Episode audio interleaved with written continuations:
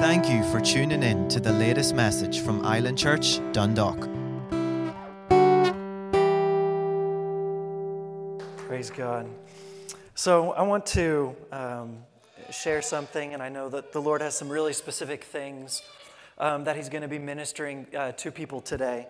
Um, but I kind of, you know, it, it's going to help me stay on track. Because usually, kind of how the Lord gives it to me whenever I minister is, you know, I can have one verse, and then from that one verse, I mean, I can, you know, stay on that for, you know, three or four weeks if I need to. So, what's happening today is a miracle before your eyes. Because I'm going to be giving you guys about, you know, 15 different Bible verses. So, we're not going to be here for four months, I promise you. So, you know, everybody brought their pillows and. no, but it's going to be a great time. So, I know that Pastor Joel is back there. You're going to help me.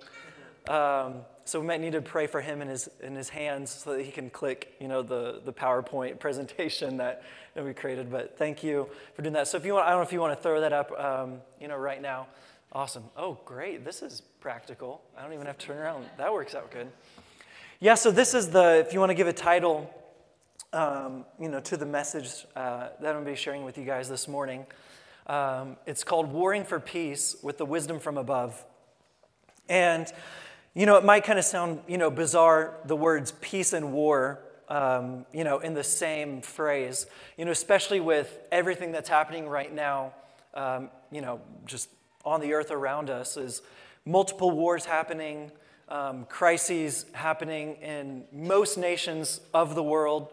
Um, I mean, all you have to do is, you know, turn on the news and you're just going to be bombarded with just terrible things catastrophes, you know, maybe different nations running out of water, running out of food, earthquakes, you know, uh, people dying and, um, you know, mass shootings and mass murders and everything like that. That's all you have to do. I mean, just in one, one button. And then the enemy has it prepared for you to try to destroy your day, get you in fear, get you, you know, all, distracted, take and just completely steal the peace of God from your life. That's, that's the perfect plan of the enemy is to, to take any type of peace that God has given you to take it out from your life. And this is one thing from the enemy. If the enemy cannot stop you, then what he'll do is he will get you out of God's grace timing for your life. That's important. Because many times, you know, we're just like, oh, you know, I'm just going to keep going, I'm going to keep going, I'm going to keep going, I'm just going to obey. So the enemy, if he won't stop you, so what he'll do is he'll just get you to do it too fast, and then there's no grace to do it. Or he'll have you wait 50 years, and then before you know it, you know, all the time has passed and you've missed the will of God because of maybe it was fear. Maybe you just had no peace in your life.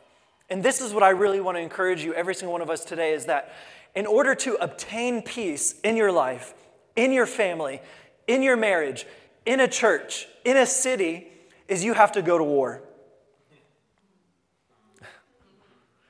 You have to go to war. And in our language, you know, today on this earth, whenever you say, you know, you have to go to war, well, immediately, you know, you probably come up with all of these images of what war might look like. But the war that we fight as children of God is not flesh and blood. Our weapons are not of this earth. Our weapons are mighty in God to pull down strongholds. Our weapons, are, the war that we fight is not here, it's not with our natural eyes, it's in the unseen realm against principalities, rulers of darkness. But that war never stops. That war never stops. So whenever you lay your sleep, you know, whenever you lay down to go to sleep tonight, that war continues. And that war is constant trying to destroy you, to get you out of the plan of God for your life, to distract you, to try to destroy your marriage, to try to destroy your family, to try to destroy your children, to try to stop you from doing anything that God has called you to do. And that's not just a once a month thing or a once a year thing, that's a daily activity that the enemy tries to do in your life or against your life.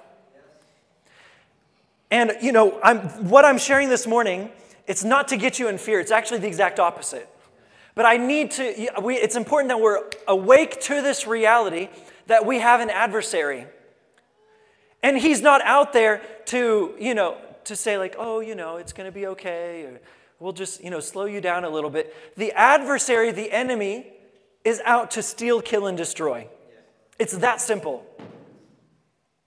So the wars that are happening was not the plan of God. And everybody says amen. COVID was not the plan of God. And everybody says amen. Earthquakes, famines, all of those things that happen around the world, none of those things are God's plan. Because all of those things, what do they do? They steal, they kill, and they destroy. What does Jesus do? Jesus came that we might have life and life more abundantly. Do, did any of those things that I just mentioned, do any of those things give life and abundant life? No. So then we can immediately, without hesitation, without reservation, with no questions asked, be confident that that is not Jesus. That that's the enemy. And that's the, the foundation that we have to have whenever we go in, you know, whenever we start with this. And so, kind of moving this, you know, many people, especially the world, they actually steal things that God has given us, but they just manipulate it and they twist it. So, you know, the hippies, they say, oh, peace, man, you know, like, you know, we have peace, peace, bro. That's not the peace that we're talking about, okay? and another thing that the world steals is love. They steal all these things, they manipulate it, but really, they will never, they can't experience the real thing until they're in Christ. Because these things, so I'm going to give you a quick definition of what peace is, okay? So, peace is not a happy, happy feeling or a good vibe, okay? The peace of God is the presence of Christ's mind, heart, and way of living that reigns superior over all things around you. I'll say it one more time. The peace of God is the presence of Christ's mind, heart, and way of living that reigns superior over all things around you. Because there are things all around us. And God's peace is supposed to reign superior over all of those things. So, in the most terrible, possibly confusing, or darkest circumstances, the peace of God should reign on the throne of our hearts every single day. The things that are happening in the world right now, it talks about in the Bible, especially as we get closer to the end when Jesus, he's coming back for a, a beautiful, pure bride. And Jesus is coming soon. And it talks about the differentiation between the world and those who are in Christ. And thing, the thing is, is that the, the world, it's only going to get darker. The world is not all of a sudden going to become this beautiful beacon of hope that people can run to. So, as the world gets darker, on the other side, the grace, the light, the anointing is only going to get brighter. That's good news for us. So, when we look at these things happening in the world, this is not to put you in fear, doubt, concern, question, anything like that. We can be confident and have our, uh, have our faith knowing that if that gets darker, that means the grace of God in my life is only going to increase. That means the anointing that God has given me and my family is only going to increase. That means the, the, the calling and the, the light of God on the inside of me and around us, the light of God in this church is only going to increase in this city as it gets darker outside. That's good news for us. so get ready. And that's why I want to, to, kinda, to give this message today, because it's kind of like a get ready message. It's a get ready message because the things outside of this building are just going to get cra- crazier. But the throne of your heart, our heart, our mind, our way of living should only release a reality of Christ's peace in our life. But this is something we have to fight for. Because it says in the Bible that the violent will take by force. There's strongholds over this city. There's strongholds over Dundalk that are trying to, to take the souls of people in this city. But there's light here. How do I know that? Because you're here. So the kingdom of God is present because his kings and priests are present on this earth. He's made every single one of you a king and priest. So that means whenever you go out, whenever you leave, whenever you go out into your places of influence, your job, uh, your family, wherever that might be, God has given you his kingdom to go. And what is the kingdom of God? There's three elements that make up the kingdom of God it's righteousness, peace, and joy in the Holy Ghost. It's in Him that we manifest the reality of His kingdom. So everywhere you go, the righteousness of God follows you. Everywhere you go, the peace of God should follow you. Everywhere you go, the joy of God should follow you. That's what separates us from the world. So there should be a peace, a joy, righteousness that overflows from our life that other people will actually see it on you. There's something different about that person. How are they not scared with all the wars happening around the world? How are they not scared? How are they not in fear? How are they not worried? With all of these diseases and different things happening, why are they not scared? Why, how can they say that that would not touch them? How can they say that that's not going to kill their family? Because you and me, we have a different kingdom on the inside of us. So, every single one of you, you're a sign and a wonder. We cry, God, signs, wonders. We need signs and wonders. That's what you are. You're a sign that points to God. And people should look at your life and they should wonder how does that happen? How do they have that supernatural peace?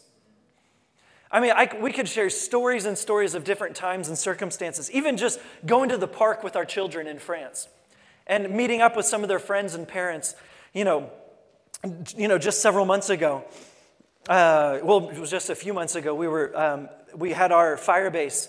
Um, the ministry that we have in, in France is called Firebase, and we organize events um, uh, all throughout France where we organize um, different communities, pastors, and um, churches and so on, and we pray for a move of God in France. We have several different locations right now, and God's just really breathing on that, and um, people are just coming, getting saved, encountering the Holy Spirit, getting healed, um, getting set on fire for God.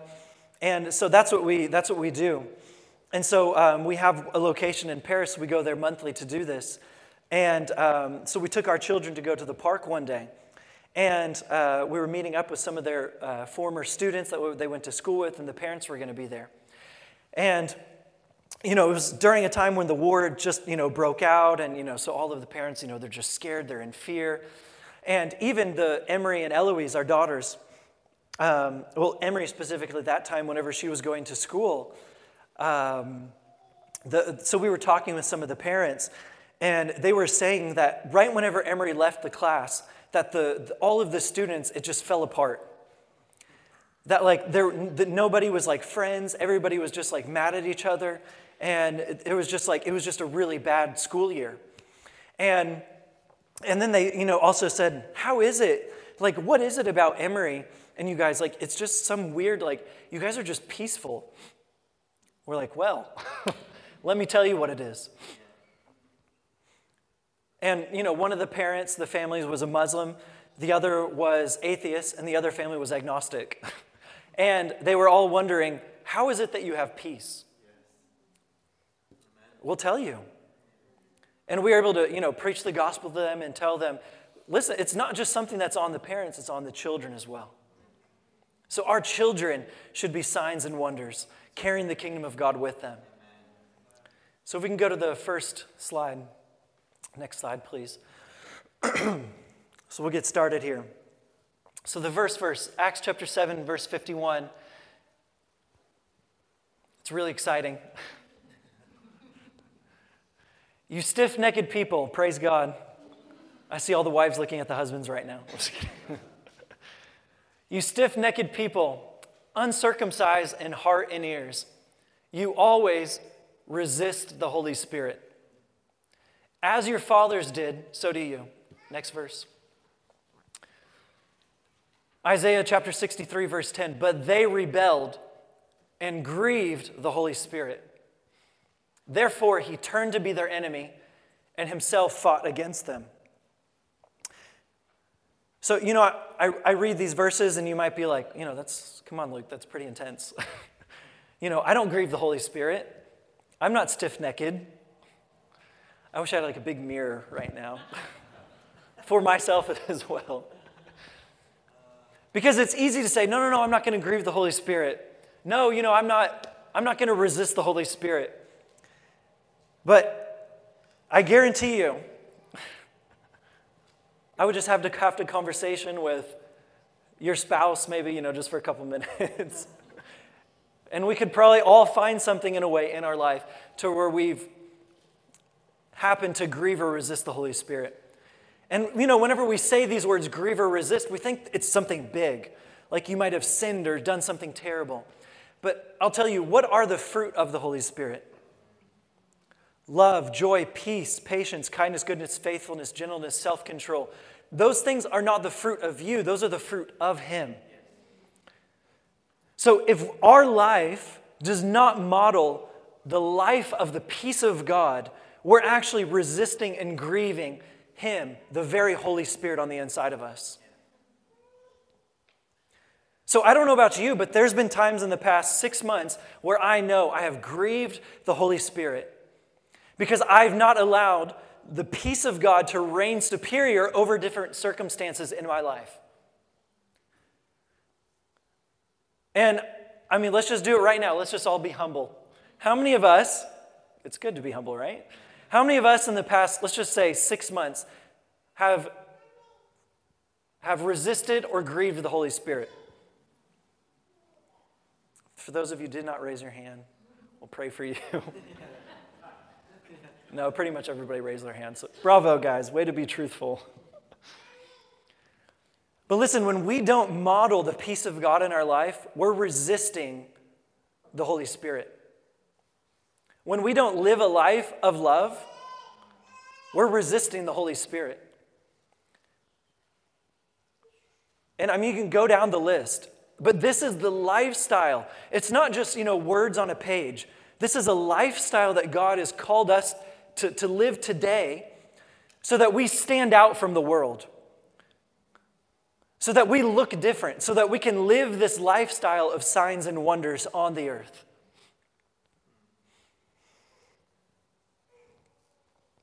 So these are the these fruit of the spirit, they're actually they're spiritual fruit from our inner world. So peace, the peace of God, that should reign on the throne of our hearts every single day. Go to the next slide, please. Colossians chapter 3 verse 15.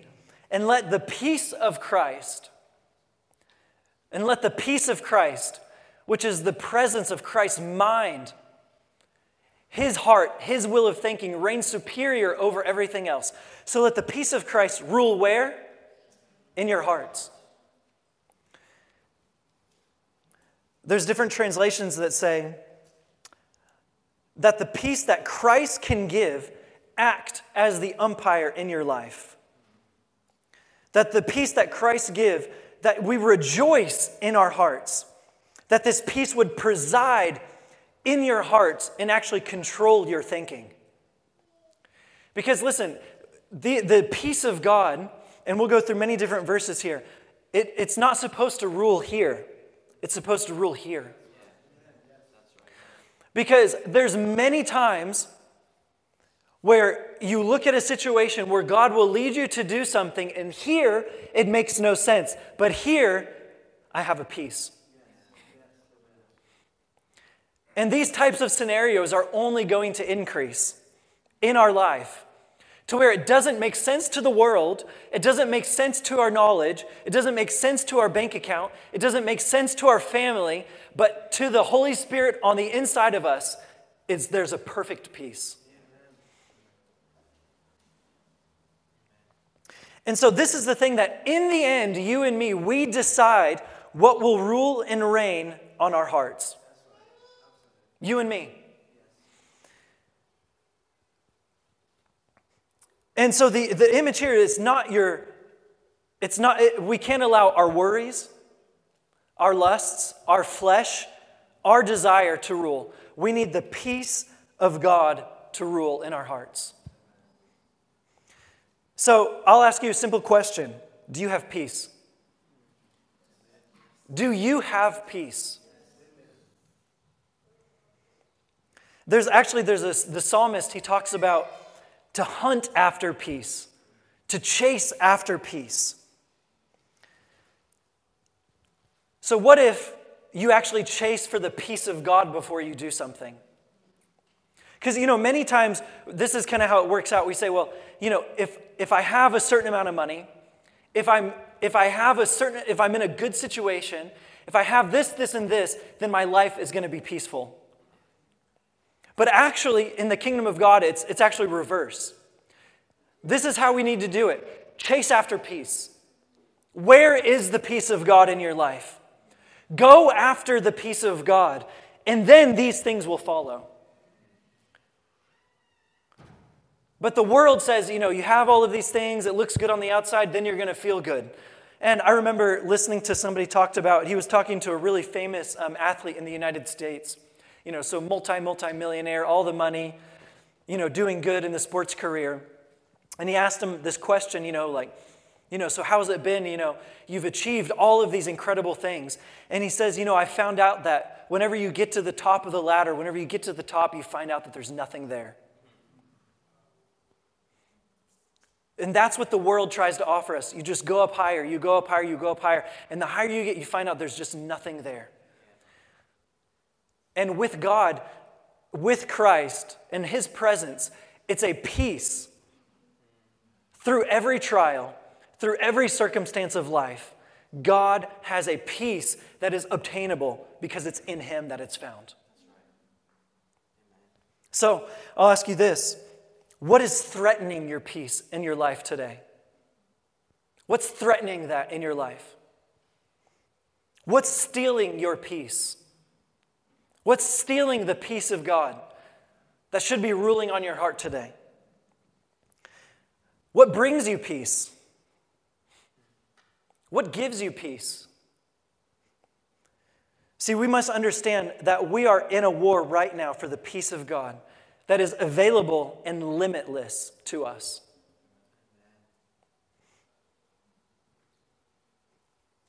So every day and every moment, at all times, there is a war for your peace in your heart. So, what do we do? What do we do if this war is happening right now? Constantly, all the time, what do we do? See, the Bible talks about guarding your heart. It's, it's not, here's, we guard our heart because that's where the peace of God, God dwells. Let's go to the next verse, please. Philippians chapter 4, verses 7 through 9.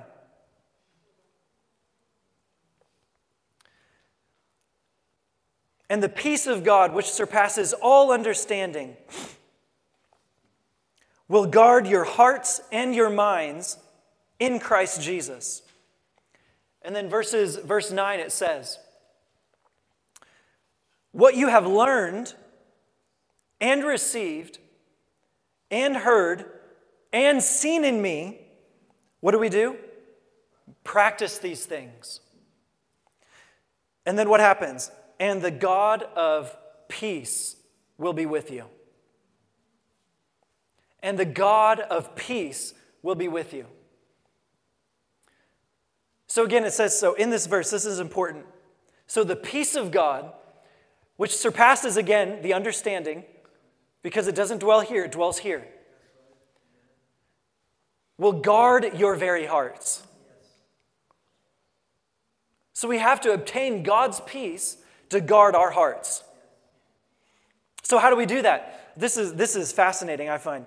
So, he says, What you have learned, what you have received, what you have heard and what you have seen. It must be demonstrated. What do you do, you do these things, practice these things, and the peace of God will be with you. So it might suggest, okay, that if we do not practice these things, the things that we have seen and the things that we have heard in Christ, then maybe will his peace will it not be present in our life.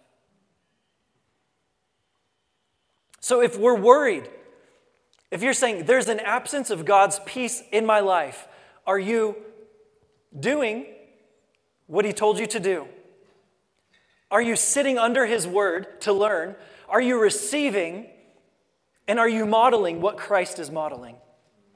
That's what Jesus did. Jesus, that's what he said. I only do what I see my Father do, and I only say what I hear my Father say. And Jesus is the embodiment of peace, He is the Prince of Peace.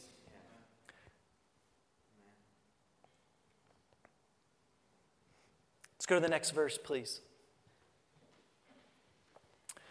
Psalms chapter 4, verse 8.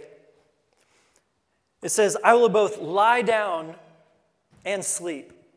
For you alone, Him alone, you alone, O Lord, make me dwell in safety. So I'll ask you, I'll ask you a question again.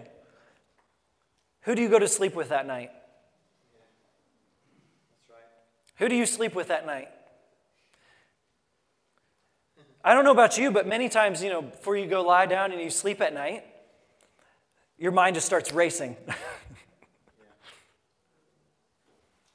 it starts going over all of the things that you did not do, that you should be doing, the fears, the concerns, the worries. Because why? That warfare is constant. So you're, you're quieting your whole entire body down, and sadly, what many times we allow this to govern us before we go to sleep and not this. So many of you are not sleeping with the peace of God. You're sleeping with your anxieties, the fears, these worries, the concerns of tomorrow. When Jesus says, Don't worry about tomorrow, tomorrow, tomorrow will take care of itself. Be with Him, be present with peace, be present in His peace. In peace, I will both lie down. So it's before you sleep, it's lying down with Him, with Christ, being conscious of Him. So there's things whenever we lie down and whenever we try to go to sleep that actually war against you. And there's people that war against you as well, if we're honest. So, what we need to do is we need to war against those who are warring against us. These things that are warring against your peace. So, but the thing is, is we do not war for the purpose of war. We war for the purpose of peace.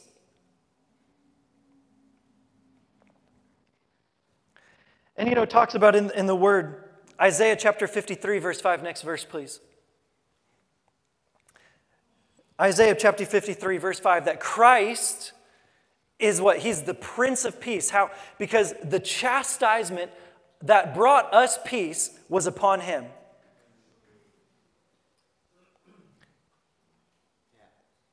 The chastisement of our peace was upon him. So, this is actually told to us that before before we can access peace, there must be, there must be a war that is waged. There must be a price that is paid. And ultimately, Jesus paid that ultimate price for us so that we can live in this lifestyle of peace. But see, in the language here, it says that, you know, there's a price that must be paid. There's a war that must be waged for you and me to live in this lifestyle of peace. If you go all the way back to Genesis chapter 3, you can read the verse where it talks about someone's coming and he's going to bruise the head of the serpent. Right? Everybody, I don't know if you guys remember that verse or not. It's, it's prophetically talking about Jesus. And so, you know, many times we say, oh, well, you know, it's, it's just that easy. You know, we're just going to come in, we're just, you know, we just step on his foot, you know, and then it's over with. But listen, if you're walking out in nature and you if you don't have any shoes on, where's a snake? Where does he want to bite you?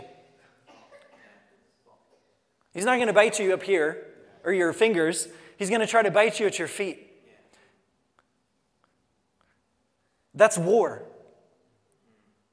There's a war for this peace that God ultimately paid the price for. But you have to go to battle. You have to take your foot and step on the serpent, on those lies of the enemy every single day. I mean, there's lies that the enemy tries to throw against me, against what we're doing in France, to try to stop the promise of God of what he's wanting to do in that nation. So, you know, what do I do? Just like, okay, well, that's it. Then I'll just, you know, I'll just stop if that's, you know, if that's the case. Or do I go to war? And ultimately knowing where you're seated in heavenly places in Christ Jesus at the right hand of the Father, knowing that all those things have already been placed below your feet. So there's the that's that's the whole thing that we talked about earlier. When we learn it, when we see it, when we know it, we have to practice it, and the peace of God will be with us.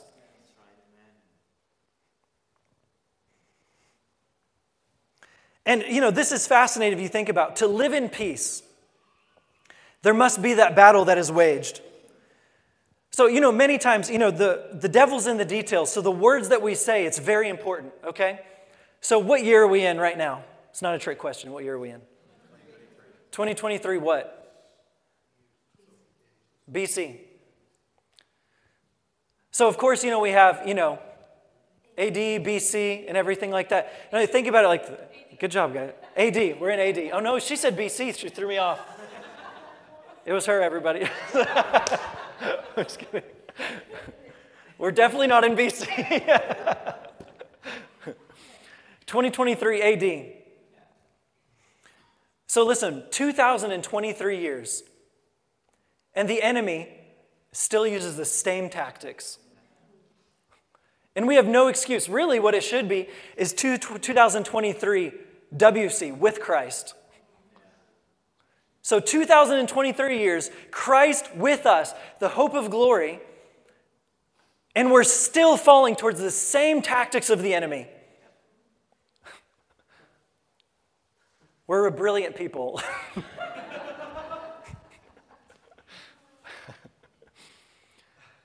no, but I say that is that we have the Word of God, the Holy Spirit dwelling on the inside of us. We're living in a time we have no excuses. We have no excuses. Everything, everything has been made available to us because of Christ. Everything has been made available to us, brothers and sisters, to live an overcoming life to not live according to the elements of the world, the circumstances of the world. Christ is calling you and me to a place to go higher in Him, to live above the circumstances. So people can say, How do you have this peace? How do you have this stability? How, do you ha- how are you not living in fear? It's because I've been seeing what my master's been doing. It's because I've been listening to what my master has been saying. It's because I've been living and I've been sleeping and breathing Christ. And just there's this supernatural peace that just envelops me. It circles me and it's like a shield everywhere I go. And I say that because the things out there are only going to get crazier. So this message is not just like, yeah, peace, lovey dovey type of a message. This is like, hey, wake up. Because it's only going to get crazier, it's only going to get darker.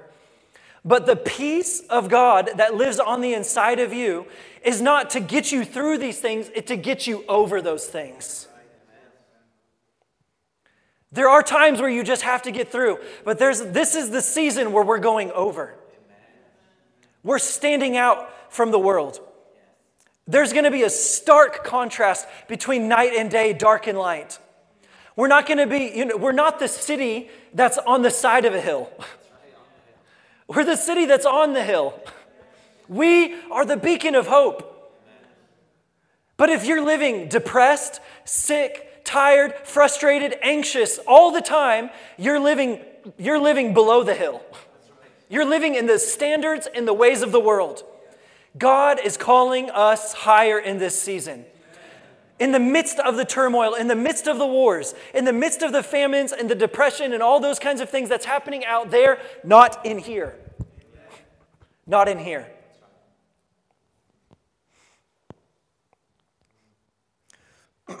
Next verse, please.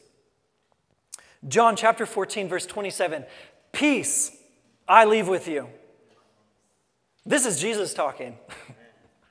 when he talks, it, it means something, right? At least that's what we say. so either we believe it or we don't. Peace I leave with you. My peace I give to you. Not as the world gives, do I give to you. Let not your minds be troubled. Let not your hearts be troubled. Neither let them be afraid. So, what that tells me is that there's always the possibility for our hearts to be troubled or to be afraid. But when we recognize that we today, we can have the peace of Jesus, of God, the Trinity Himself on the inside of us, that is not just a good idea, that should be the reality that we live from every single day. So, see, many people are informed of this, but very few people live this. Many people were informed of these things that are made available to us. like, yeah, I know that that's all there. I know what's in my bank account. I know that it's there. I know that all those things on the, are inside of me, but it's not good enough to just be informed. It's not good enough to just, you know, think that well, maybe one day when I go to heaven. No, this is truth for us today.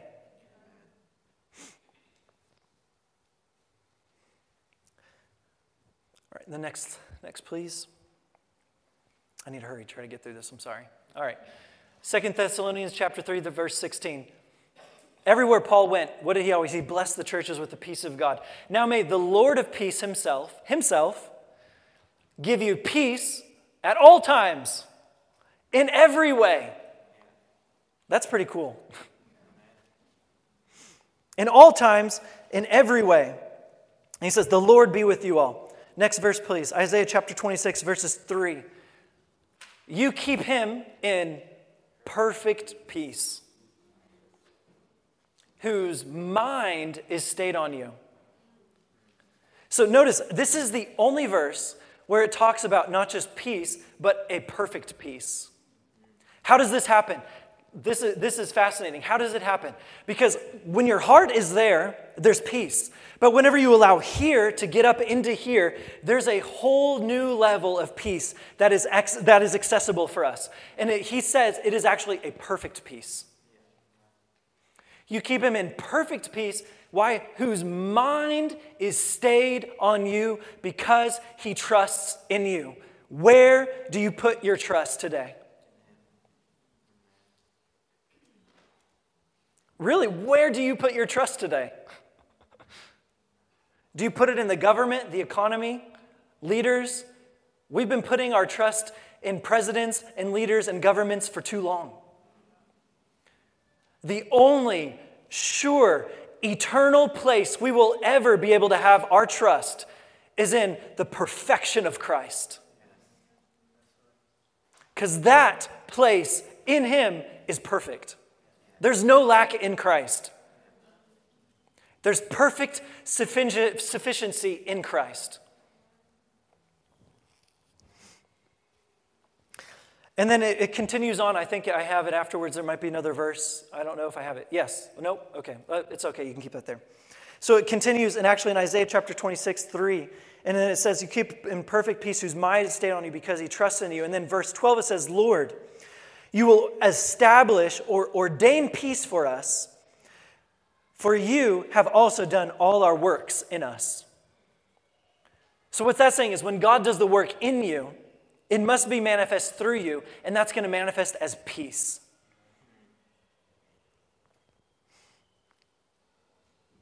So, for some of you today, this war that I'm talking about, there's a war that might be in your mind right now. There's a war that might be, you know, in your spirit, in your heart. Others, there might be a war for, you know, a peace, you know, that's trying to steal the peace in your body. So it's caused sickness or pain or diseases. And I'm telling you, when you're sick and you're not feeling good, that steals your peace, right? That's what I'm saying. This war is constant for those things. But what is it? It is the peace of God that destroys the devil. It is the peace of God that destroys the devil. And peace is not just a gentle little thing against the enemy. Listen, the peace of God is a weapon of mass destruction against the ways and plans of the enemy. It is a weapon of mass destruction against everything the devil is trying to do against you. So in verse uh, here, 1 Corinthians chapter 14, verses 33. For God is not the author of confusion, but of peace. So, you know, many times, I don't know if you guys have actually heard it this way. People say, you know, God is a God of order.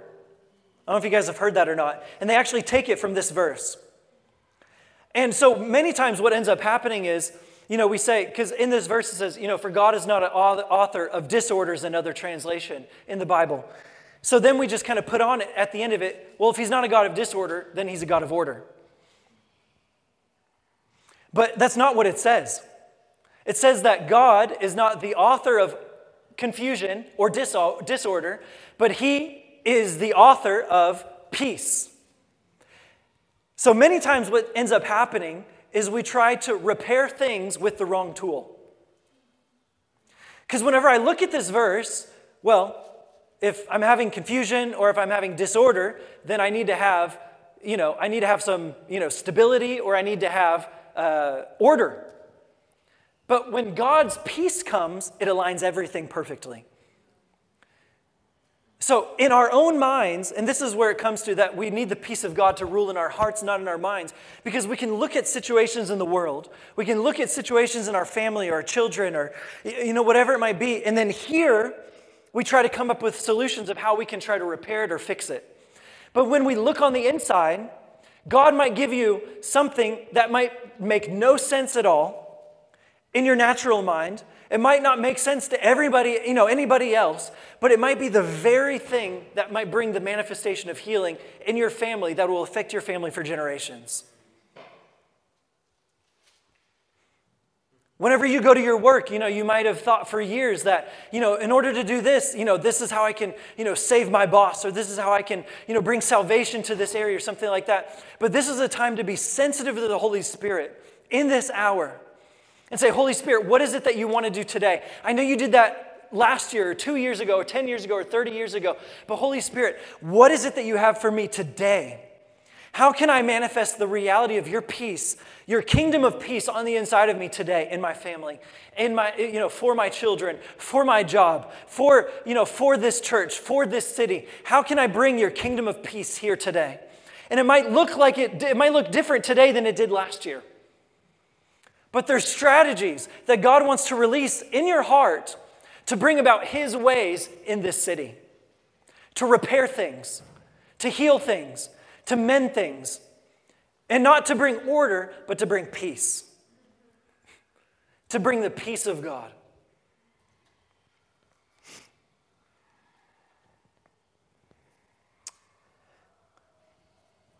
Uh, next verse, please, or next, yeah, next slide. Matthew chapter 6, Matthew, or sorry, Matthew chapter 5, verse 9. Blessed are the peacemakers, for they shall be called sons of God.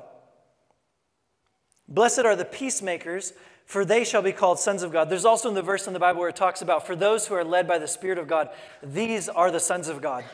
There's two things in the Bible that represent your sonship how well you're led by the Spirit of God, and if you manifest the peace of God in your life. So, making peace, living in, and, and with the peace of God, being led by the Holy Spirit. these things give reality of our position in Christ. Next verse, Job chapter 22, verse 21 and 22. Agree with God and be at peace. Agree with God and be with peace. Therefore, good will come to you. Receive instruction from his mouth and lay up his words in your mind. Again, in your heart. In your heart. He is the one that never leaves us. So, are you looking for exterior things to bring you peace? Are you looking for the next, you know, vacation, the next fix, the never, the next, you know, addiction, whatever it might be? Are you looking for those things to try to give you peace because they will never give you peace? Never. You know, even in the verse here, blessed are the peacemakers. How long does it take you to forgive somebody? We'll just leave that there, right? We won't, we won't touch that.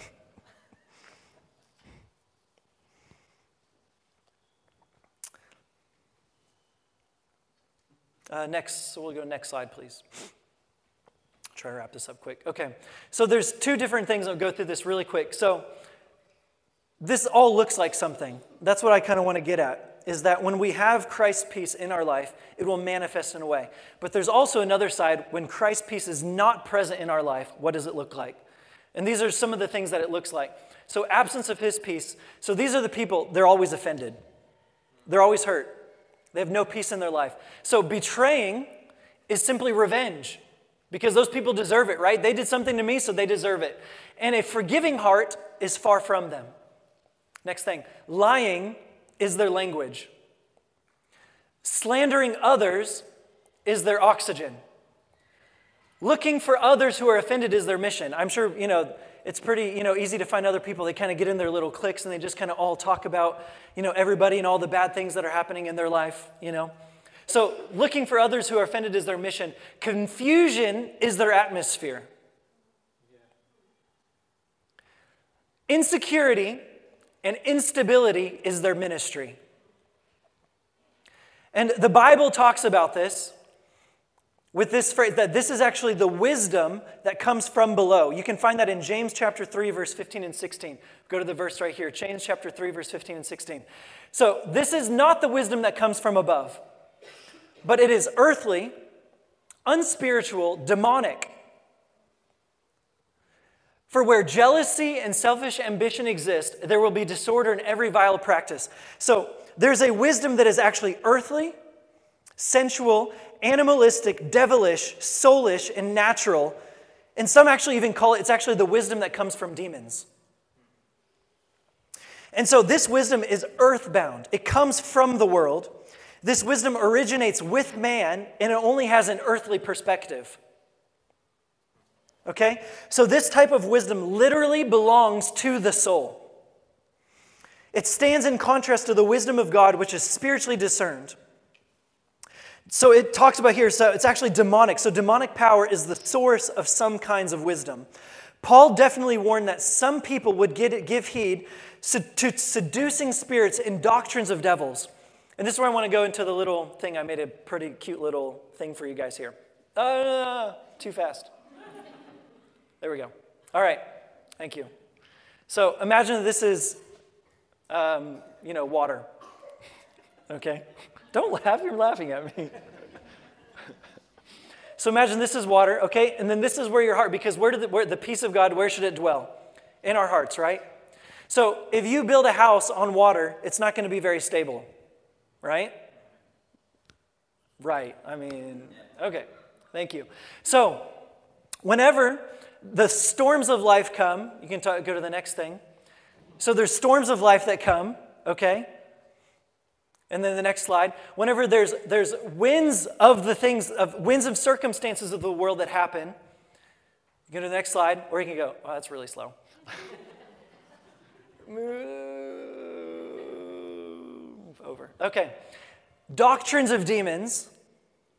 Okay? And that's not to scare you, but that's actually what it talks about, you know, things that are coming in this time. That there's doctrines of demons, things that sound good. Where is your heart? Your heart is gone. Because we've allowed, we've allowed these seducing spirits, the things of the world, the, the circumstances of the world, the, the, you know, the, they, what do they do? You're drowning in those things, and your heart is totally submerged, and there's no peace. There's no peace. Peace is absent. And so the peace of God in this lifestyle is not present. And it is actually related to the word unstable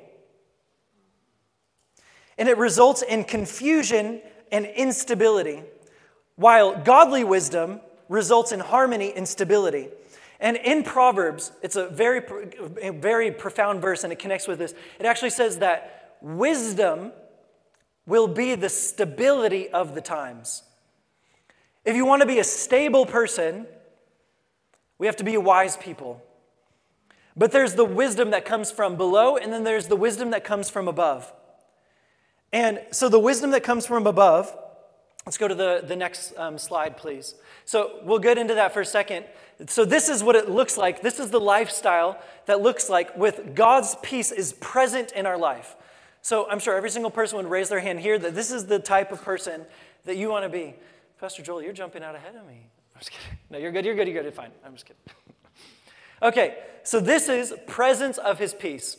So for those who guard their heart, right? Not our, we need God our heart. For out of it flows all the issues of life, right? So for those who guard God's peace in their heart, forgiveness is a passion. You're looking for people who you can forgive. And it doesn't take you 15 years. Forgiveness is a passion. Next, please. Speaking the truth in love is their language. Next. Blessing people is their oxygen. Next. Searching for those who are suffering with the tenderness of their hand is their mission. Joy and peace is their atmosphere. Those are good people to be around. People who are peaceful, people who have joy. Reconciliation and stability is their ministry. I don't know about you, but that's the wisdom, that's the ministry, that's the lifestyle that I want. And this is what the Bible calls the wisdom that comes from above. We go to the next verse. So, the wisdom that comes from above, it is what first? Pure, then what? Peaceable. God's wisdom is peaceable, it's gentle, it's open to reason. It's full of mercy and good fruits. It's impartial and it's sincere.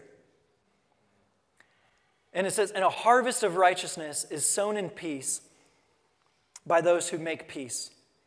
So it must be understood that God's wisdom is pure from all that is the former, that is earthly, sensual, or devilish. The wisdom which is from the world is actually the complete opposite from this and what we read earlier. God's divine wisdom is peaceable, it is peace. It is peace loving and it produces peacemakers. It is gentle. That means it is actually considerate and it is just. It is not arrogant. It is not harsh or stubborn. Don't look at anybody. it is full of mercy and good fruits. The wisdom of God results in compassion for the lost and obedience to God's voice. The wisdom of God has no partiality and it is undivided. And I love this. There is no indecision about commitment to God in this peaceable wisdom.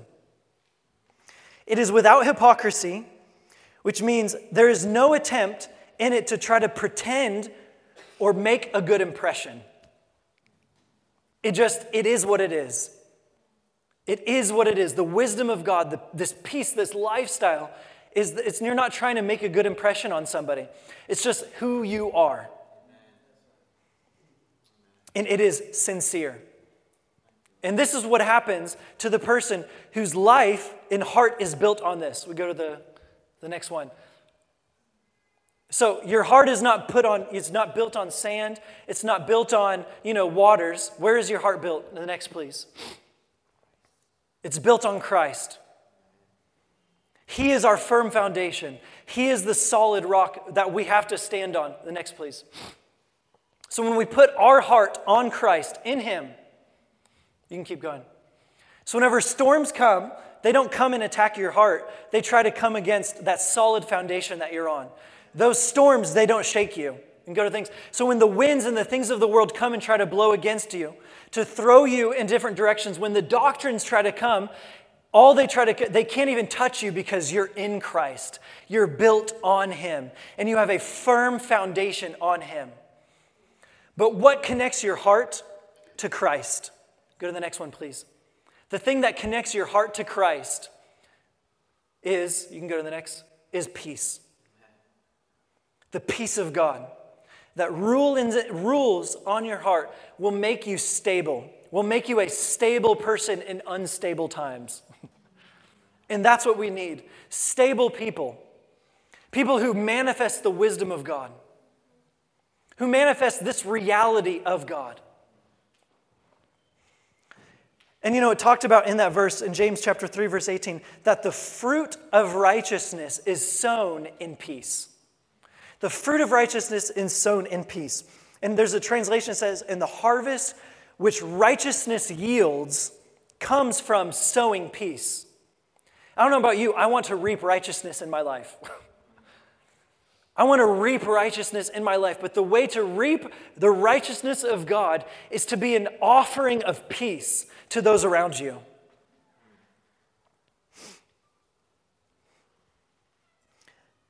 So, this is the type of people that God is calling us to be in this time. That those endued with divine wisdom are peaceable. Righteousness is then the crop which is reaped. And there is a harvest in Dundalk today. There's a harvest in this city. There's a harvest in this nation. There's a harvest in your family. There's a harvest at your job. There's a harvest everywhere you go. And if you get too close to God's heart, you're going to hear it beating for harvest, harvest, harvest, harvest, harvest, harvest, harvest. But if you're not living a life of peace, and if you don't have peace in your heart, then you won't be able to hear that heartbeat, that God, the things that God's heart beats for. That's why we have to have peace in our hearts. Because when my heart is peaceful, I can hear what God hearts beats for. And it's, it's all the people out there. It's all the people that are not in here right now. Of course, God loves you. You're here. Don't be offended. God loves you. God loves those people out there in this city as well. And He's looking for people who will manifest this lifestyle of kingdom now on the earth. And I just want to pray for everybody. If we can just all stand right now. Because I can sure, I'm sure many of you right now, sorry I went a little bit longer than probably what I should have. But I'm sure many of you are, you know, if you know, if I asked us, and I'll just do that right now. Why don't we all just, you know, you can if you want to close your eyes and you know put your head down. But I want to be honest with yourself right now. Okay? If you're saying, you know, there's things in your life that are stealing your peace? Just raise your hand right now. There's things happening right now that are stealing your peace. Okay, you can put your hand down. Second one, if there's things right now where you're just saying, I just don't have peace right now, there's no peace in, present in my life, raise your hand right now. Thank you, Jesus. Thank you, Father. Okay, you can put your head down. Thank you, Jesus. Everybody, you can open your eyes, you can lift up your hands. I'll just tell you, it was basically into those two, every single person raised their hand in this place.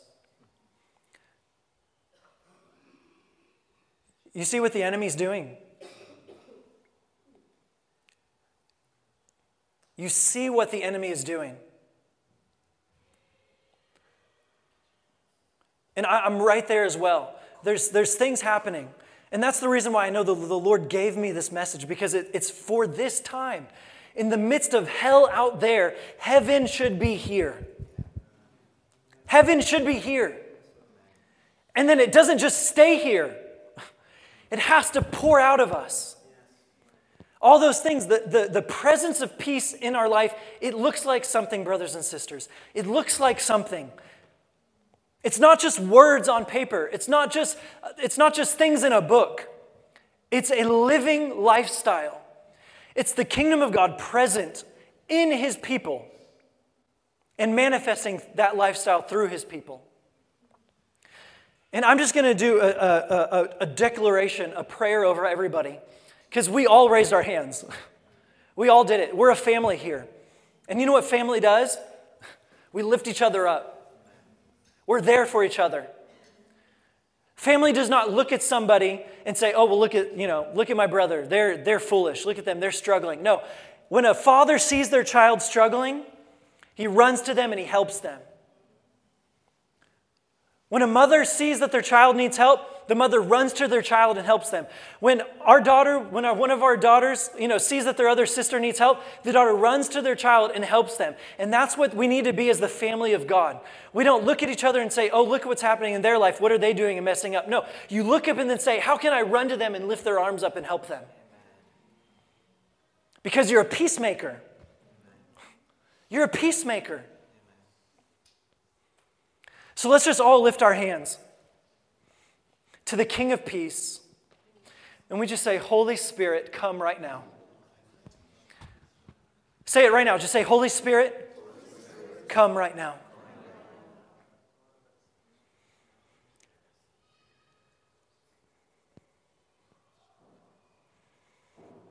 Holy Spirit, we love you. We love you. Jesus, Prince of Peace. Come right now and touch your people. Touch your sons and touch your daughters right now with your presence. Right now. Right now. Bring your peace, the peace that passes all understanding, that it would guard our hearts and our minds in Christ Jesus. Peace of God flow right now from the top of their head to the soles of their feet right now, in Jesus' name. Fill their hearts, fill their minds, fill their bodies with the peace and the kingdom of God right now, in Jesus' name. Every lie of the enemy, every attack of Satan, you will no longer sleep with that lie in Jesus' name. You will not sleep with that depression in Jesus' name. You will not sleep with that lie that the enemy is trying to kill your children. In Jesus' name, that goes back to hell where it belongs. In Jesus' name.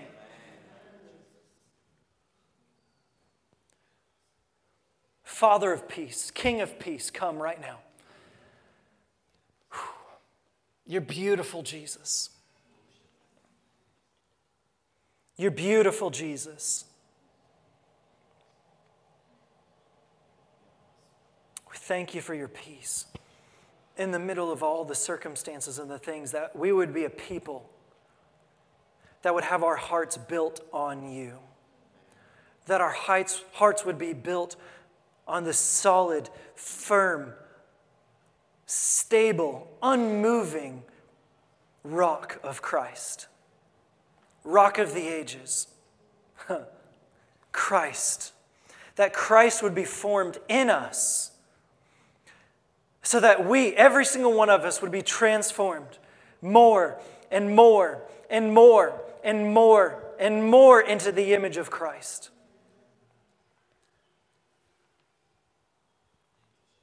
Father, we cry out, fill us with your peace right now. Fill us with your peace, Jesus. So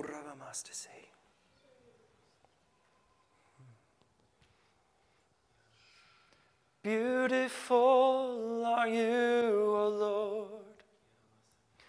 Beautiful are you, O Lord. Beautiful are you, O Lord. Worthy of our praise. Beautiful are you,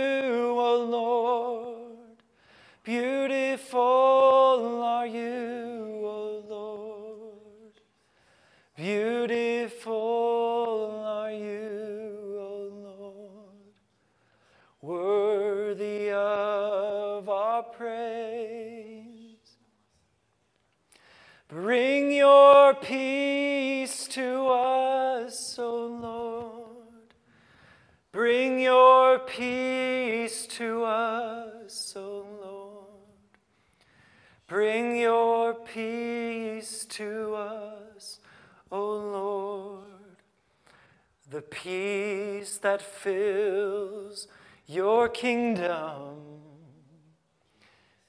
Fill us with your peace, O God.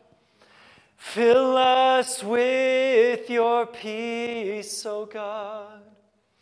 Fill us with your peace, O God.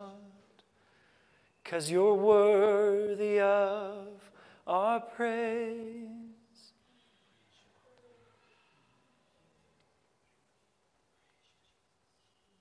Peace of heaven. It's a third of your kingdom. For eternity, we're going to be surrounded and filled in your peace, your joy, your righteousness. Peace of heaven. Make your homes, make your home in our heart. Sit on the throne of our heart.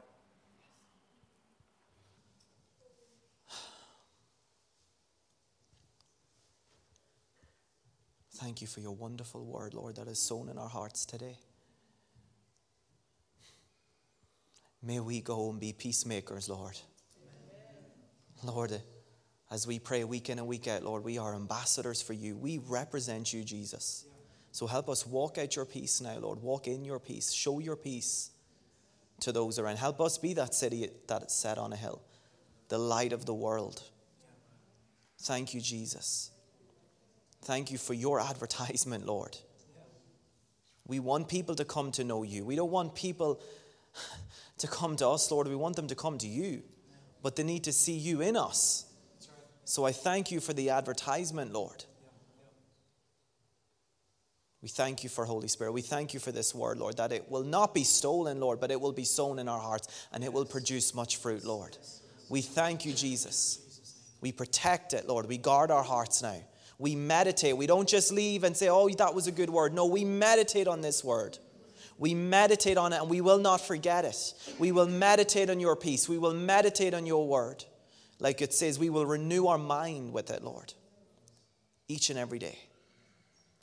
Help us make a conscious decision every morning we get up. I'm going to walk in peace today. Yes. I'm going to walk in peace today.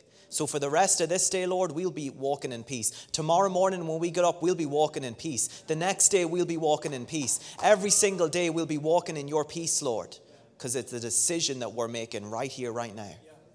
And we will confirm that decision each and every day, as long, Lord, as long as there's breath in our lungs, as long as you, Lord, have us here on this earth we will choose your peace. We thankful, we're thankful to you, Lord, and all that you have for us, Lord.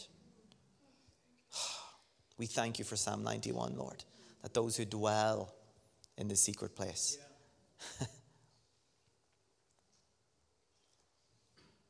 we are in the secret place. We shall abide under the shadow of the Almighty.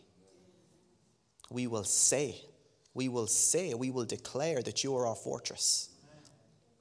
We thank you, Lord, that no evil shall befall us, no plague shall come near our dwelling place. And we can say it because your word says it, Lord.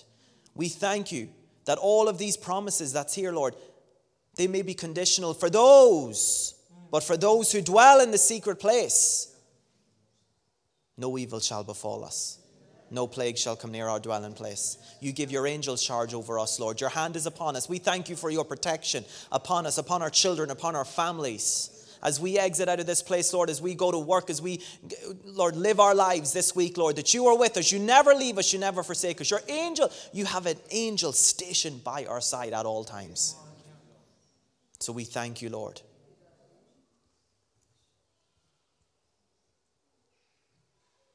We thank you, Lord. No wicked plan from a wicked man, any evil, not nothing the devil himself can throw at us will prosper.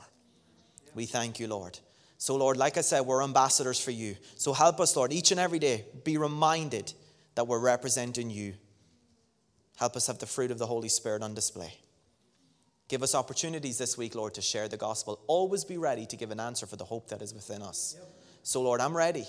I want to be ready to give an answer, Lord. And I pray, Lord, that we will be led by your Spirit. You will give us the words to say. When we're asked these questions, why are you so peaceful? Why are you full of love? Why are you full of joy? We will be ready to give an answer for the hope that is within us.